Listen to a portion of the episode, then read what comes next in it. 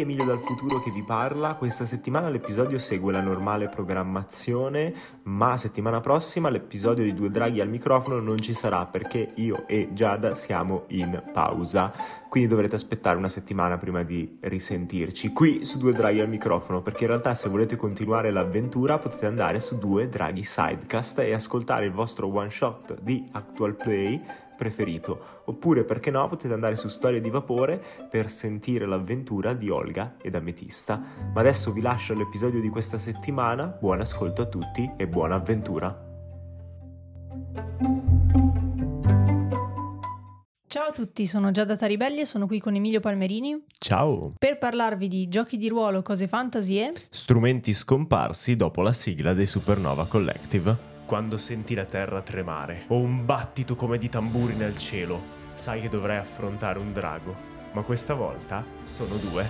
e hanno un microfono.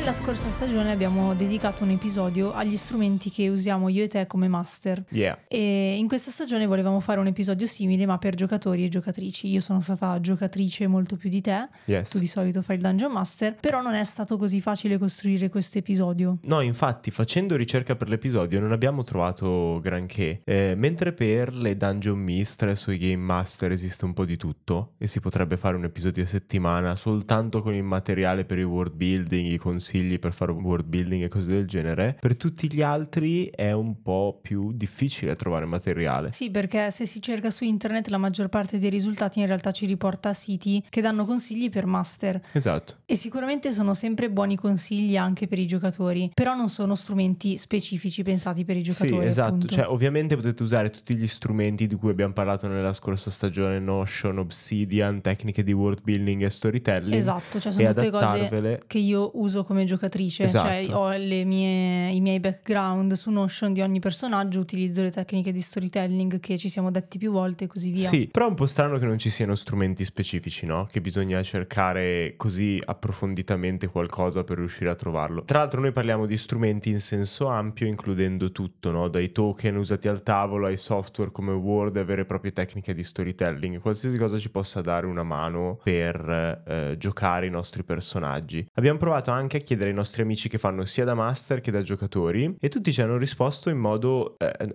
non offendetevi, un po' banale, no? Prendo appunti su un quadernino, ho un'app per la scheda che può essere D&D Beyond o 5e Companion, ma niente di, niente di particolare, neanche grossi metodi per la creazione. Alberto è stato l'unico che mi ha dato un metodo un po' più complicato per la creazione del personaggio. Sì, ma effettivamente se ci penso anch'io, forse ecco gli strumenti che ho utilizzato sono stati più che altro quelli che mi hai fornito tu nel momento della creazione, quindi le varie domande per eh, creare Esatto. eh, un personaggio tutto tondo. Al di là di quello poi durante la campagna, che può, o durante le one shot, può essere quindi da una sessione a 20 livelli, effettivamente non mi viene in mente niente di particolare se non il prendo appunti su un Eh, quadernino. Esatto, È esatto. vero. E non sappiamo come mai ci siano così pochi strumenti per i players o come mai siano così pochi usati. Ma possiamo provare a fare qualche speculazione su cui ci piacerebbe sapere anche il vostro parere. Guardando a Dungeons and Dragons, che è il gioco che come sapete conosciamo meglio, il più comune, eccetera, eccetera, ci sembra che persino i manuali consigliati per i giocatori, ad esempio Tasha e Xanatar, che sono diciamo stati venduti a livello di marketing come Sì. quelli pensati per i giocatori, O recepiti perlomeno così. in realtà per la metà o addirittura due terzi siano pensati per master.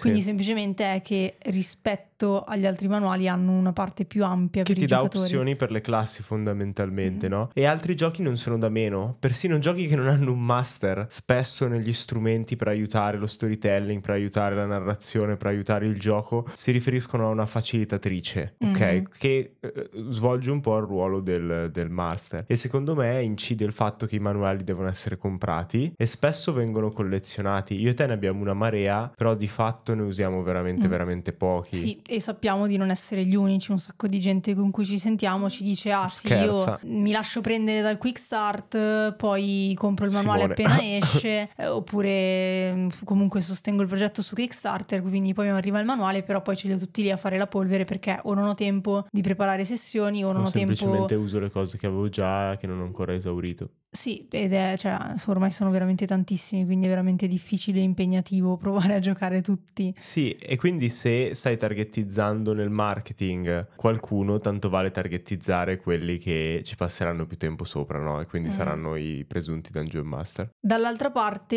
il, diciamo che lo strumento di aiuto per i giocatori più banale, ma in realtà anche quello più fondamentale, è proprio la scheda del personaggio, che di per sé ci dice tantissimo di un gioco, perché pensiamo alla scheda di Dungeons and Dragons, a me non aiuta per niente. Pensiamo alla scheda di... eh, eh, no, spesso non aiutano, sono Ok. belle complicate, No, però... però, cioè, allora, almeno nel design, teoricamente sono pensate per metterti lì a disposizione tutto quello che potrebbe servirti. Poi Durante il sicuramente quella di Dungeons and Dragons deve essere ingegnerizzata meglio di così. E non succederà perché abbiamo già visto la, la- la- la piega che sta Vedremo. prendendo One D&D. Vedremo se con One D&D Al prenderanno un momento in cui stiamo registrando, perché poi magari quando esce questo podcast è già uscito la Mm. nuova scheda e lo scopriremo assieme. Ma se pensiamo in generale alle schede del gioco di ruolo, eh, cioè dei vari giochi di ruolo, ci dicono tantissimo sul sistema e su quanto, un po' anche sul ruolo che ha il giocatore, ad esempio su quanto può essere, su quanta agentività abbia il giocatore nella storia e così via. Sì, o almeno su quan- cosa l'autore o l'autrice del gioco pensano che sia importante Mm, eh, Ad per esempio, te vedere. nella maggior parte dei giochi più moderni, quindi tutti quelli che si basano più sulla narrativa, non viene più data importanza all'equipaggiamento, cosa che in realtà non facciamo neanche più con eh, D&D, e quindi la parte dell'equipaggiamento semplicemente non c'è. Sì, e ti viene detto ridotto. E ti viene detto se eh, vuoi qualcosa dietro, se comunque ha senso che il tuo personaggio ce l'abbia, ti accordi con il master e nel momento in cui tu dici ho una torcia elettrica, Però vedi, se elettrica. posso mettere il mio cappello da complottista in testa per un attimo, Mm. visto che non lo metto mai praticamente, immaginatevi con questo cappello di latta che ha la forma di un mind flayer. A differenza, di solito vengono fatti per proteggersi dai flayer. Vabbè,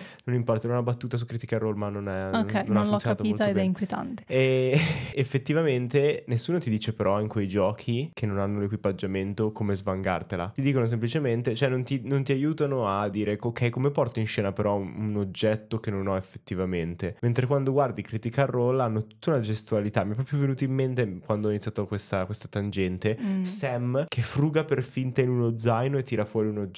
Mhm. Quell'improvvisazione teatrale lì che tengono assieme così non te la mettono nel manuale. In realtà potrebbe benissimo essere inserita in giochi più narrativi, no? Non, Mm. non deve essere solo gestito il dialogo Cioè, e la voce. Tu dici potrebbero esserci delle sezioni tipo il libretto improv GDR Che- di cui parleremo dopo, esatto. che ti, ti danno insomma dei Sì, consigli su sì. come affrontare alcune scene, alcune dinamiche. Perché rifletteva anche sul nostro modo di fare review, tra virgolette, Mm. dei, dei giochi, no? E io tendo sempre a pensare, ci sono strumenti per il master, e interpreto come, ah, c'è uno strumento che mi dice come costruire una storia. Anche se Mm. non ho bisogno, voglio sapere come tu pensi che la storia debba andare, no? Ok. E, e non penso mai, ah, ma ci sono strumenti per, per aiutare il roleplay dei giocatori? Perché non ci sono quasi mai. Danno per scontato che le meccaniche sono quelle che ti devono aiutare. Però perché allora le meccaniche non, dev- non possono aiutare anche il master a creare la storia? No? Cioè, c'è un po' una discrepanza che data dal fatto che sono due cose diverse ed effettivamente le meccaniche ti aiutano, però c'è un po' una mancanza, c'è un po' un vuoto per i giocatori. L'ultimo dettaglio, lo dico io anche se avevo scritto per Giada, è, eh, mi ha dato un po' fastidio, è un, komme- un, un articolo di Sly Fl-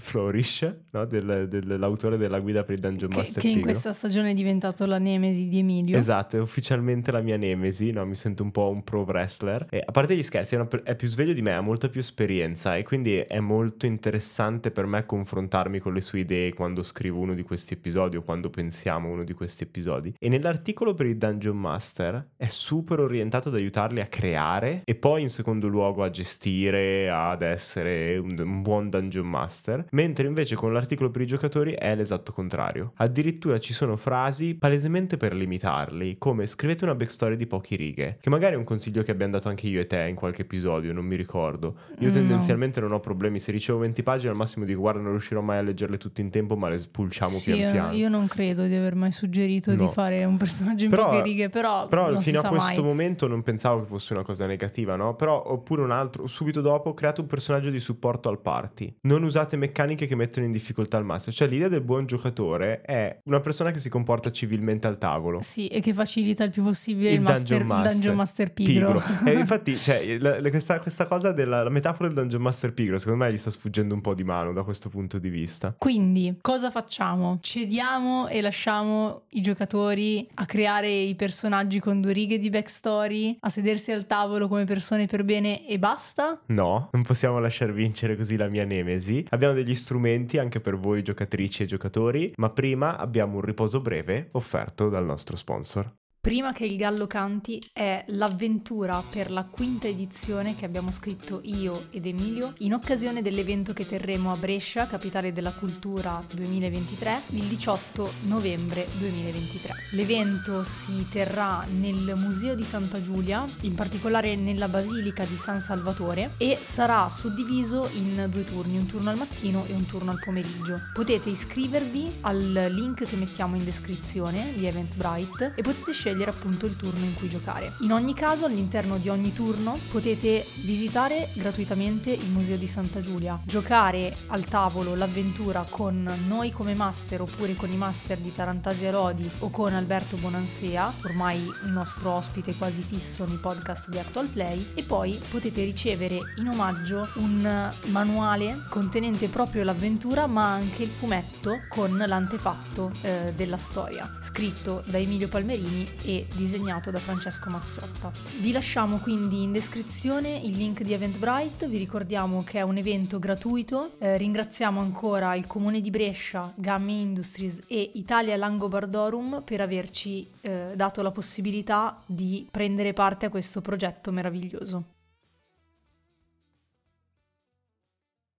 Allora, il primo consiglio è super banale, ma a me personalmente nessuno lo ha mai dato. Ed è leggetevi il manuale, da cima a fondo, perché di solito i manuali sono divisi in tre sezioni. Giocatori, master e avventura. Se proprio volete evitarvi gli spoiler, saltate la parte dell'avventura, ma secondo me è interessante anche leggersi- leggervi l'avventura, almeno al, al tavolo sapete qualcosina in più e potete essere di più immersi nel mondo. Se non fate metagame potete aiutare anche il vostro master e potete aiutare gli altri giocatori a creare una bella storia, però di sicuro leggete la parte del master, leggete la parte dove il gioco tenta di spiegare al vostro narratore come funziona la storia, almeno lo sapete anche voi, e non per essere bravi narratori e non usare meccaniche che facilitano, che rendono il compito più difficile al master, ma proprio per sapere cosa il gioco si aspetta da voi. Cioè quello che avete lì o quella che avete lì, che vi creerà la storia, vi racconterà la storia, avrà delle aspettative date da quella sezione, che vi dice quando i giocatori vogliono avere informazioni fai questo, questo e questo. Se lo sapete anche voi, non rischiate di arrivare al tavolo con un personaggio che poi di fatto non potete giocare. Se non c'è una meccanica che vi permette di indagare, è inutile creare Sherlock Holmes. È, è una cosa banale, però spesso quella parte non è spiegata esplicitamente nella parte del giocatore, ma è approfondita molto nella parte del Dungeon Master. Quindi leggete bene la sezione 2 del Player's Handbook di D&D, che sembra essere una parte riferita più a chi si occupa delle regole del gioco, ma in realtà vi dice come poter fare cose che volete fare, e mettete le mani sul manuale del Dungeon Master per D&D almeno una volta, mentre di solito in tutti gli altri giochi viene combinato, quindi semplicemente continuate a leggere. Almeno avete anche il gusto di vedere cosa succede dietro alle quinte, no? di vedere la matrice. Allora, io non credo di aver mai letto il manuale del Dungeon Master,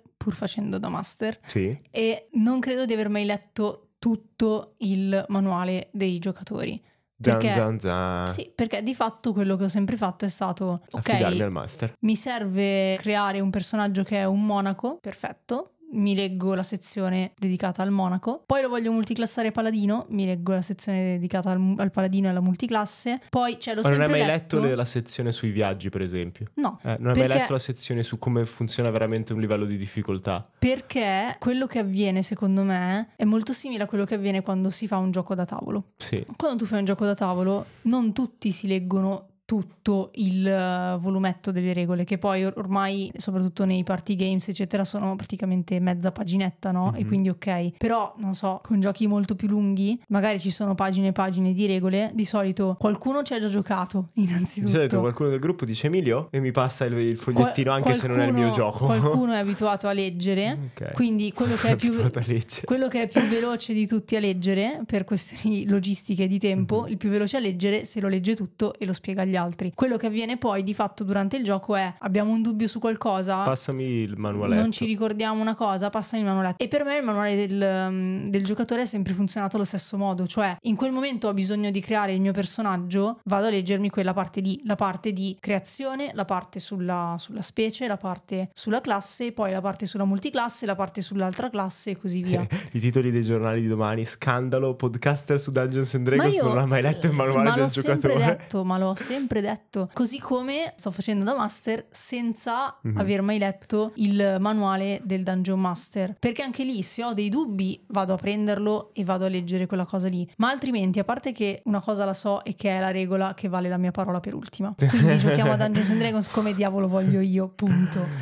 E, e perciò è un gioco in generale, gio- la maggior parte dei giochi di ruolo, soprattutto quelli mainstream, ok? Cioè quelli, come si chiama? È alla, alla Dungeons and Dragons. Ok, quindi quelli che hanno più di un volume, eccetera, eccetera. Sono giochi che principalmente, secondo me, si imparano per imitazione. Io vedo qualcuno giocare, intuisco le regole del gioco, se ho dubbi approfondisco le cose che devo approfondire e poi gioco Mhm. e continuo ad imparare giocando e sperimentando, sia come Dungeon Master che come giocatore. È molto diverso per tutti quei giochi molto più leggeri, molto più narrativi, che a te piacciono molto di meno e che hanno un solo manualetto di mh, tra le 100 e le 200 pagine, dove gran parte magari è anche un'avventura, ad esempio, e che effettivamente ti prendi e ti leggi in uh, una serata, in due pomeriggi e così Sì. via. E allora lì è fattibile dire: Tieni, questo è il manuale di Not the End, leggitelo tutto come giocatore perché così capisci bene le meccaniche e ti fai il tuo personaggio. Però è anche vero che se state facendo una campagna di 20 livelli, 4 anni di gioco, magari è utile, capito? Il manuale ha tanti strumenti, il manuale del giocatore per aiutarvi Sì, a portarla avanti, per infatti aiutarvi a creare. Ci sta, però mi, mi viene in mente che comunque, non so come dire, è come se fosse un apprendimento in itinere, perché altrimenti... C'è un prezzo, c'è un prezzo Sì. di ingresso enorme. Esatto. Che è meglio che su- sostiene uno che è già motivato a sostenerlo. Esatto, Lo so. ma anche lui può fa- o lei può farlo con calma, cioè di fatto noi abbiamo fatto così, tu non è che hai detto raga mi leggo tutti e tre i manuali eh, Dungeon Master, Player e, e Mostri e poi iniziamo a giocare, tu hai No, detto mi iniziamo a invento giocare, però nel frattempo li stavo leggendo. sì, però ho esatto. capito che c'è quest- ed è il motivo per cui non ci sono e tanti comunque stiamo strumenti. parlando sempre di Master. Eh?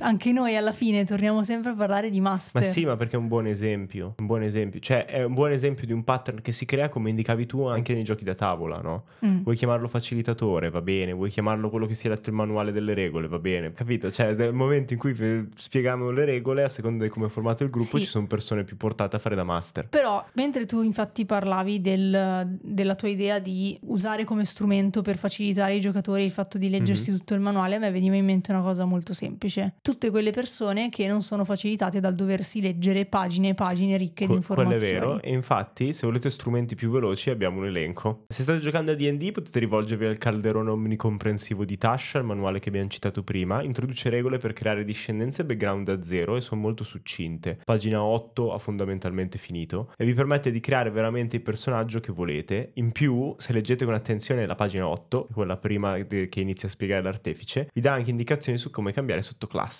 nel caso non vi andasse più a genio la vostra. Che è molto interessante perché è un problema di cui io e Giada ogni tanto parliamo, no? Del fatto che ti può andare stretto una classe e ti tocca fare un intero nuovo personaggio perché è difficile cambiare l'intera classe. E questo è un modo ufficiale di DD per cambiare almeno la sottoclasse e provare qualcosa di nuovo. Rimane il problema che anche in questo caso due terzi del manuale non sono per i giocatori, eh, ma ci sono anche nuove sottoclassi dell'artefice, quindi perlomeno vi comprate qualche opzione in più rispetto ai manuali base. L'altro manuale è la guida omnicomprensiva di Xanatar. A pagina 61 trovate una serie di domande per sviluppare il vostro personaggio con delle tabelle per rispondere nel caso in cui non doveste avere ispirazione. Quello è un bel sistema, mi piace, è bello lungo, è bello corposo, ha un sacco di consigli utili e anche abbastanza sistema eh, agnostico. Quindi se state facendo una cosa fantasy va bene, se state facendo già cose più realistiche magari non, non- non vi è così comodo, però potete sempre pensare che quando parla di un mostro potrebbe essere un trauma della vostra vita o qualcosa del genere, quindi magari è utile. Tra l'altro anche in Xanatar Canada abbiamo svariate sottoclassi e non lo dico solo per fare pubblicità, ma proprio per il fatto che è uno strumento dei giocatori avere più opzioni. Io voglio creare un personaggio e la sottoclasse e la meccanica mi aiuta a costruirlo. In più ogni classe ha un segmento introduttivo per aiutarvi a caratterizzarla meglio, che vi aiuta a pensare se sono un guerriero che tipo come combatto, in che reggimento ero, chi era il mio maestro di spada perché qualcuno deve avermelo insegnato, no? non posso aver imparato da solo e così via. Così, se avete voglia, potete scrivere la backstory più lunga rispetto a quella di due righe suggerita da Sly Flourish. A sorpresa, nell'elenco entra anche Explorer's Guide to Wildmount, che è eh, quella di Critical Role. Sì, il manuale di Critical Role. E nel capitolo 4 ci sono varie opzioni per i personaggi, tra cui un ottimo strumento narrativo nella Heroic Chronicles. Se vuoi spiegare.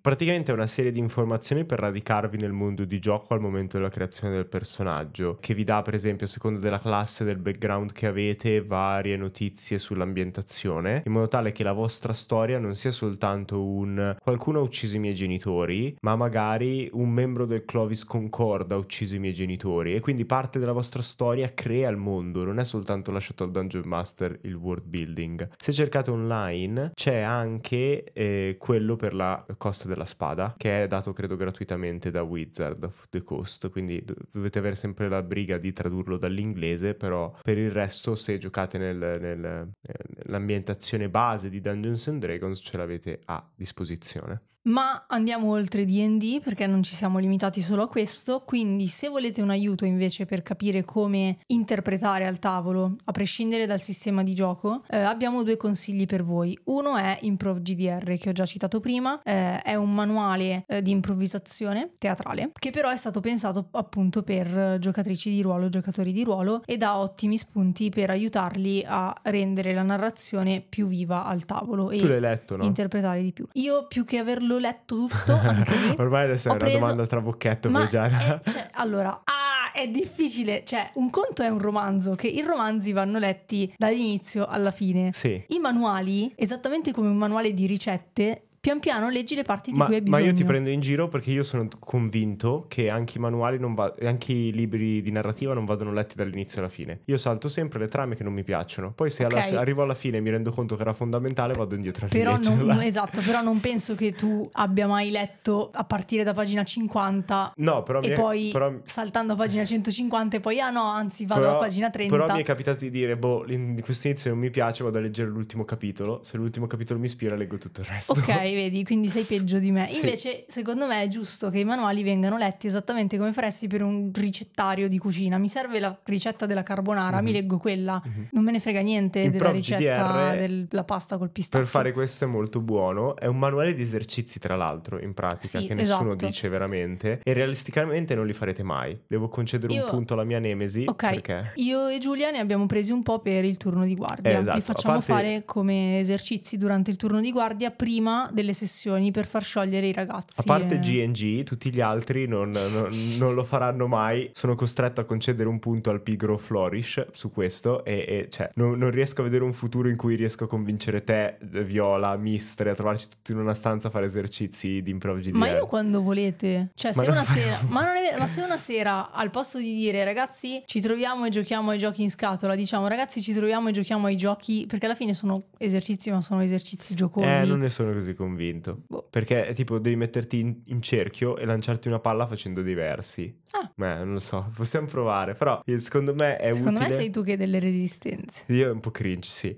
Eh, però non datemi retta perché è uno strumento utile per pensare a piccoli gesti o interpretazioni per i vostri personaggi. Partite e dite, ok, qui mi sta suggerendo di lanciare una palla agli altri facendo un suono. Avere un mio personaggio che ha una pipa con del tabacco, che suoni fa, no? Tipo come mm-hmm. muove la bocca mentre aspira, che soffia e tenere in mano la pipa e avere un'idea di quanto è grande quella pipa e quindi come muoverla mm. nello spazio, di dove è attaccata sul tuo personaggio, migliora tantissimo la recitazione ed sì. è uno dei punti di forza di Critical Role, per esempio. Io una cosa che cerco di usare quando gioco di ruolo dal vivo, quindi appunto non in videocamera ma attorno a un tavolo, è la postura dei mm-hmm, miei personaggi. Mm-hmm. Quando faccio Olga sono tutta rannicchiata e tra l'altro ti aiuta un sacco anche con la voce perché sì, la voce perché modulata modulata in base esatto. Mentre ad esempio mi ricordo quando facevo Logan, che era questo tizio abbastanza sprezzante verso tutto e tutti. E piacione. E piacione, stavo con eh, un gomito appoggiato alla sedia, tutta stravaccata, quando volevo stare, Mhm. cioè volevo dimostrare qualcosa. Quindi quello secondo me, cioè la postura è un'altra cosa ed è molto trattata appunto nel manuale di Improv GDR. Mhm. Ci sono diversi esercizi che aiutano comunque a prendere coscienza del proprio corpo. L'altro manuale generico che potrebbe aiutarvi molto è The Ultimate RPG Character Backstory Guide di James D'Amato. Non mi ricordo neanche più se è il titolo vero. ma- Fantastico. Tutta la linea di manuali di D'Amato è molto interessante. Eh, è molto più teorico di Improv GDR, quindi non è molto laboratoriale, dà proprio eh, appunto. Sì, spiegazioni di come funziona, no? Le- le- le- tipo quello che abbiamo usato noi, che era un altro manuale, Mhm. ti insegna come creare un sottotesto tutti assieme al tavolo, che è una cosa tipica dell'improv, però non lo fa tramite esercizi, lo fa proprio spiegandoti teoricamente cosa vuol dire sottotesto, per esempio. E comunque offre anche tantissime tabelle di spunti. Sì, quindi poi ha un, ha un effetto concreto. Se volete imparare a costruire storie migliori per i vostri PG, potete affidarvi a qualsiasi strumento per scrittori. È pieno sia di strumenti software per aiutarvi proprio a sviluppare motivazioni, backstory, obiettivi e dettagli se non avete ispirazione, eh, sia proprio strumenti di ehm, gestione dello storytelling. Noi stessi abbiamo un episodio Sì. In cui esploriamo il concetto di bugia iniziale, per Mhm. esempio. Sì, per creare degli archi narrativi dei personaggi che Mhm. comunque siano intriganti e soddisfacenti anche per voi che giocate.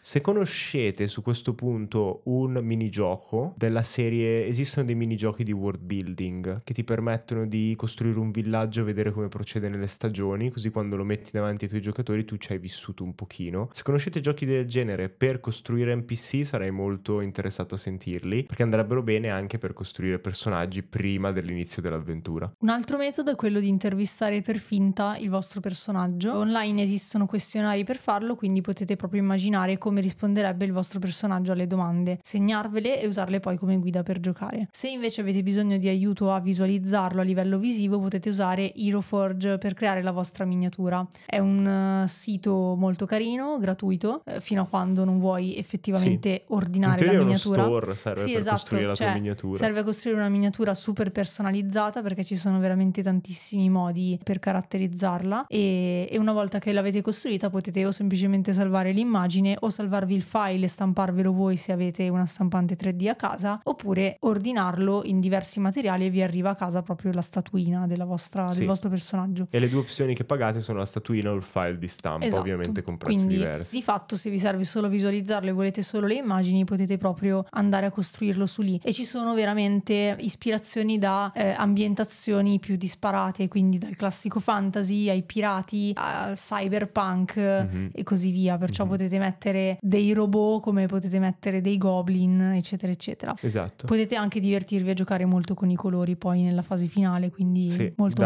anche- personalizzabile. Sì, sì, cioè avete già una miniatura, tra l'altro vi arriva anche colorata poi se volete acquistare quell'opzione. È uno strumento simile ma un po' più esteso e che crea un'immagine invece di una miniatura ed è Character Creator. Praticamente se vi immaginate il sistema di creazione del personaggio di qualsiasi RPG di un videogioco, è la stessa cosa, puoi selezionare ogni segmento del tuo personaggio e modificarlo come ti pare. È- la, la grafica non è delle migliori al mondo, però è molto utile se avete bisogno di qualcosa del genere. E se invece non volete uno strumento grafico, per tutte queste cose, eh, ed è un consiglio che viene dato tanto agli scrittori, ma ho visto fare poco nel gioco di ruolo, eh, è quello di usare i dizionari. Esistono dizionari specifici, come se fossero dizionari dei sinonimi e dei contrari, però soltanto per i tratti fisici, in modo che non usi sempre le stesse parole, o per i tratti psicologici, oppure proprio esistono dizionari fantasy, o esistono dizionari per il combattimento, quindi per, parti del- per indicare Oh, le parti figo. del corpo, le armi e così via. Ed è un modo un po' per, eh, per, ehm, per creare senza ripetere sempre le stesse cose, per ampliare la tua conoscenza del tuo personaggio. Anche chiudere gli occhi, indicare una parola a caso e poi riconciliarla dentro a tutto quello che avete. Io li conosco solo in inglese, Mm. quindi traduco poi dall'inglese. Secondo me esistono anche in italiano dizionari sì. specifici per diverse necessità narrative. Un altro strumento che mi è venuto in mente è eh, per quanto riguarda la scelta del nome del personaggio. Ok, eh, il sito Behind the Name, ok. eh, che è un sito sostanzialmente di etimologia. Mhm. Perché, boh, a me, io quando devo pensare al nome del Sì. personaggio, o tiro una testata alla, ta- alla tastiera o sfoglio il manuale di Ikea. No, ti no, infatti entrambe le opzioni non mi piacciono in realtà. Oppure, eh, non so, cioè di solito in realtà mi viene in mente un nome che semplicemente mi suona bene ma che non vuol dire niente. Oppure magari poi scopro che ha un significato a livello etimologico mm-hmm. che non mi piace e dico ma no, non c'entra niente con il mio personaggio e mi dispiace. Eh, quindi una cosa che ho scoperto di recente è appunto Behind the Name, eh, dove puoi scrivere, cioè puoi proprio cercare, mm-hmm. non so, ad esempio, vuoi dare il significato di forza al tuo personaggio, scrivendo in inglese strength, strength. ti dà praticamente in diverse lingue tutti i nomi che hanno quella radice lì. Così ah, puoi variare, puoi scegliere anche nomi maschili o femminili,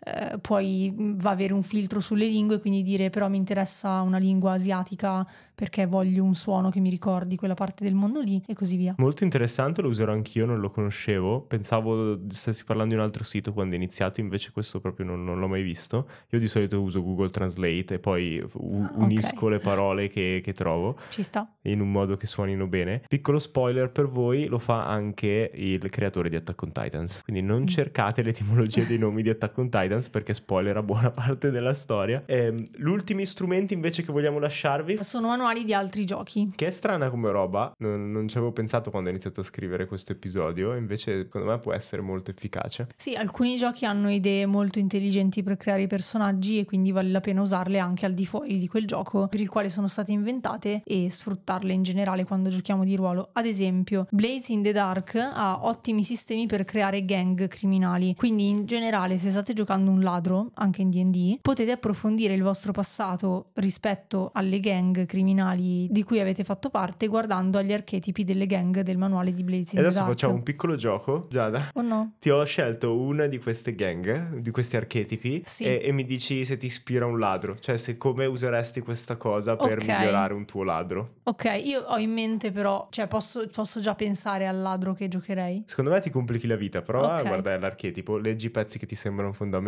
per il pubblico. Vabbè, innanzitutto l'archetipo è quello dei bravi, sì. quindi mercenari e teppisti. Alcune bande complottano e organizzano, alcune si avvicinano di soppiatto, altre si invischiano con l'occulto. Voi combattete. Il pugno e la lama sono tutto ciò che serve. Beh, qua ti dice appunto, cioè c'è una sezione con quali sono i potenziamenti iniziali, ma questa non ci interessa. È invece interessante la parte dei contatti. Mm-hmm. Cioè ti dice come contatti hai una lottatrice che magari è un'allenatrice oppure una collega artista dell'estorsione, hai una giubba blu, quindi appunto un, un informatore poliziotto nella guardia cittadina. Eh, un fabbro che sicuramente può essere utile perché se hai bisogno di armi è presente, un cerusico che quindi è diventato un dottore, potrebbe essere un ex sì, teppista comunque mi viene in mente quello che, che, taglia i lividi ai pugili per sì, farlo vedere. Un uh, capo distretto, eh, quindi qualcuno che lavora nella, nella parte di mm, amministrazione del, mm-hmm. della città. E il proprietario di una taverna, quindi effettivamente è figo quando pensi al background di un ladro dire ok so che che ho questi contatti qua e dare già un elenco, una dramatis persone al, al Dungeon Master. Al Dungeon che Master. figata non è? Io adorerei sì. una cosa del genere. E se guardi, vabbè, non stiamo a guardarle tutte, mm-hmm. ma guardando i vari archetipi di gang, cambia proprio la, eh, diciamo, il sottobosco che si genera attorno. Quindi già soltanto da questo pezzettino qui che ha scelto già da caso senza averlo mai visto prima, capite bene mm-hmm. quanto ti rende diverso il ladro rispetto sì. a un ladro che invece è cresciuto in una gang di assassini. Molto figo. E mm, tra l'altro una cosa che è una cosa che abbiamo provato a fare con alcuni dei personaggi che ho giocato. Mi mm-hmm. viene in mente quando abbiamo costruito i personaggi per sangue d'acciaio ci hai detto datemi almeno il nome di un vostro contatto esatto. o forse di tre contatti addirittura sì, che avete nella città e, e, ditemi perché, come siete collegati con loro eccetera. Mm. C'è sicuramente questa cosa di dire ti, ti, do io, do io al master una lista di NPC che dovrà interpretare dicendo come dovrà interpretarli e anche um, qual è il mio legame con loro mi aiuta da un lato a farmi meglio un'idea della storia del mio personaggio e poi sarà super interessante nel momento in cui entreranno in scena. E farlo da zero, farlo come l'abbiamo fatto noi noi è un po' problematico per poi entrambi devono ricordarseli. Invece mm. farli con il sistema di Blaze in the Dark, magari usando anche i potenziamenti che scegli, no? Perché non puoi usarli meccanicamente nel gioco, però se ti dicono di potenziare agilità ti danno un'idea che un personaggio in quella gang sarebbe stato scelto perché ha un'agilità superiore alla norma. Un po' come tutti i giocatori di basket sono alti, non perché siano tutti alti e li fanno crescere mentre sono atleti, ma perché arrivano in NBA solo quelli mm. statisticamente più alti di una certa soglia. No? E quindi ti dà, ti dà proprio un aiuto interessante perché sfrutta sfrutti tutto il lavoro di ricerca che hanno fatto gli autori per inventarsi quella simulazione del gioco. Se volete, per fare un altro esempio, no? se volete personaggi più dolci e romantici di quelli di Blaze in the Dark, potete usare i libretti dei, eh, dei personaggi di Wonder Home, che è un gioco di cui parleremo in questa stagione. Eh, e volevo fare io l'esempio perché a me piacciono tantissimo. No? Sono proprio le classi del gioco, però visto che è molto a un livello molto basso di meccaniche, potete prenderle e usarle per caratterizzare il vostro personaggio. Questo è un presto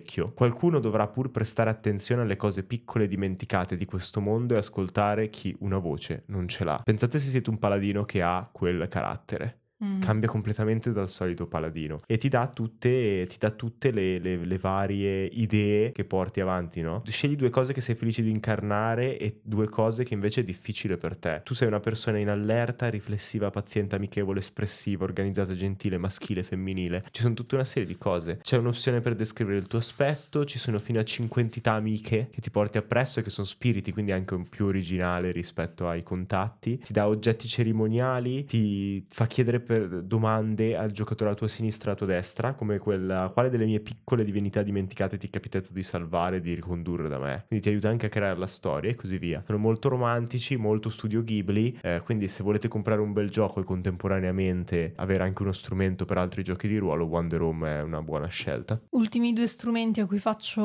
un accenno mhm. veloce, mm-hmm. eh, il manuale di Dread ha un sacco di domande se volete utilizzare sempre il metodo di D'Amato no? e avere un sacco di domande domande a disposizione per costruire il personaggio, perché per come, è, per come funziona Dread scegli un tot di domande magari più attinenti a quella che sarà la, cioè le sceglie il master, mm-hmm. più attinenti a quella che sarà eh, la sessione horror sì. e le fa al giocatore e, e gli fa proprio, proprio un questionario per costruire il personaggio che va ad indagare sul passato del personaggio lo caratterizza tantissimo perché sono domande molto molto specifiche, cioè della serie eh, qual è il motivo per cui ti vergogni di essere una cheerleader mm-hmm. tu dici mm-hmm. Ok, molto specifico, no? Però sono domande talmente specifiche che ti aiutano ad ampliare. A costruire tutto il resto. Esatto. Quindi anche lì con il manuale ci sono dentro tutta una lista di domande, anche proprio eh, aprendo la, la aprendo seconda la, la di copertina, copertina sì, e poi la, come, la, terza e la quarta di copertina. Come design proprio. Mm. Del... Eh, quindi adoro. E l'altro strumento in realtà sono gli allineamenti tramite Magic di ah, cui abbiamo fighissimo. parlato in un nostro episodio precedente. O parleremo in un episodio futuro. No, così... no, no, no, è in no, un episodio precedente. Fissi. ho sempre paura che poi li muoveremo e non sarà più com'è. Però se volete sostenerci, condividete il podcast, se volete continuare la discussione fate un salto su Discord, ma soprattutto passate ad ascoltare i nostri podcast di Actual Play, Storie di Vapore e Due Draghi Sidecast. Per noi è il momento di fare un riposo lungo fino al prossimo lunedì perché il, il lunedì, lunedì, non è mai stato così avventuroso. avventuroso.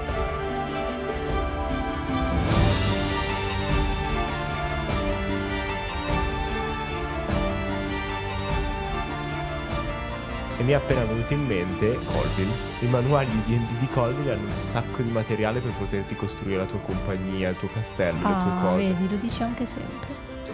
E invece no, ti sei dimenticato di Colville. L'ho lasciato alla fine come finto post scriptum. Sì, lo so. Ciao.